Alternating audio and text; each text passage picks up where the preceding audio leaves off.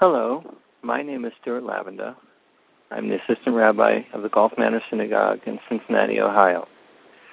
With the holiday of Rosh Hashanah approaching, and we spend so much time praying in shul, I would like to offer some thoughts on prayer and tears. On the first day of Rosh Hashanah, we read the Haftarah from the beginning of the book of Samuel about Hannah and her prayer to God for a child. Hannah wanted a child, so her suffering would stop. As it says, if you will indeed look upon the affliction of your handmaid, and remember me, and not forget your handmaid, but will give to your handmaid a man child. And why was Hannah suffering? Elkanah, her husband, had another wife, Penina. She bore him children and made life difficult for Hannah. Perhaps Elkanah also suffered because Elkanah paid her so much attention and gave her extra gifts, yet she could not give him children in return. I would like to share with you three observations about the prayer of Hannah, which I think can be helpful to us as we approach the days of awe.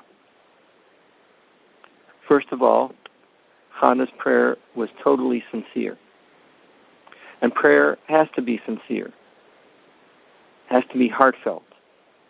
If it is just rote, if we are just saying words, that won't do it. Now, this doesn't mean that it cannot be simple. Prayer can be very simple. Moshe Rabbeinu's prayer for Miriam when she was struck with the plague of Tzara'as after having spoken lashon hara against Moshe, was three words: El, Na, La. Please, Hashem, heal her now. Remember, it can be simple, but it must be sincere. Our rabbis have taught, based on the story of Hannah, that it can help to have our prayers answered if the prayer is linked to a higher spiritual purpose. Hannah desired a son so her suffering could end, but not to taunt Penina, as had been done to her, but so she could have a son who would serve God. As it says, I will give him to the Lord all the days of his life. And when this happened, what did Hannah proclaim? Alatz libi, Hashem, my heart rejoices in the Lord. Sarah, our matriarch, who also was remembered on Rosh Hashanah and had a son. She wanted a child, again for a higher purpose, a son who would carry on their traditions and beliefs. We too link our prayers to a higher purpose. When we make a Mi Sheberach, a prayer for someone to be healed, we often link it to an offer to give tzedakah we are linking it to a higher purpose. And it doesn't have to be to give to tzedakah. It can be that we are going to learn more, or that we promise to take on a mitzvah that we have not been doing or have not been doing properly. Again, we want to link it to a higher spiritual purpose. And third, Hannah also shows another aspect or part of praying that is very important that we pray not only with words, but with our emotions. There's a medrash that the rabbis tell us about Adam and Eve.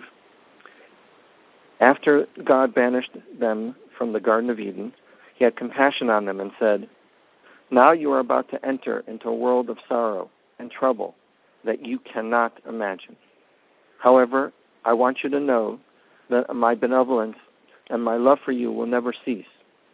I know that you will encounter much hardship, and it will embitter your lives. For that reason, I give you out of my heavenly treasure this priceless pearl. Look, it is a teardrop. And when grief overtakes you and your heart aches so that you are unable to endure it, then will fall this tear.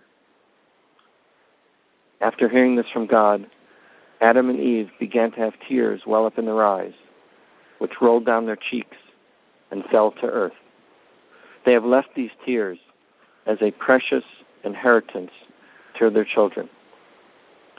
During the days of Slichos that are ahead of us, and the Yamim Noraim, the days of awe, we should try, we should strive to be sincere in our prayers.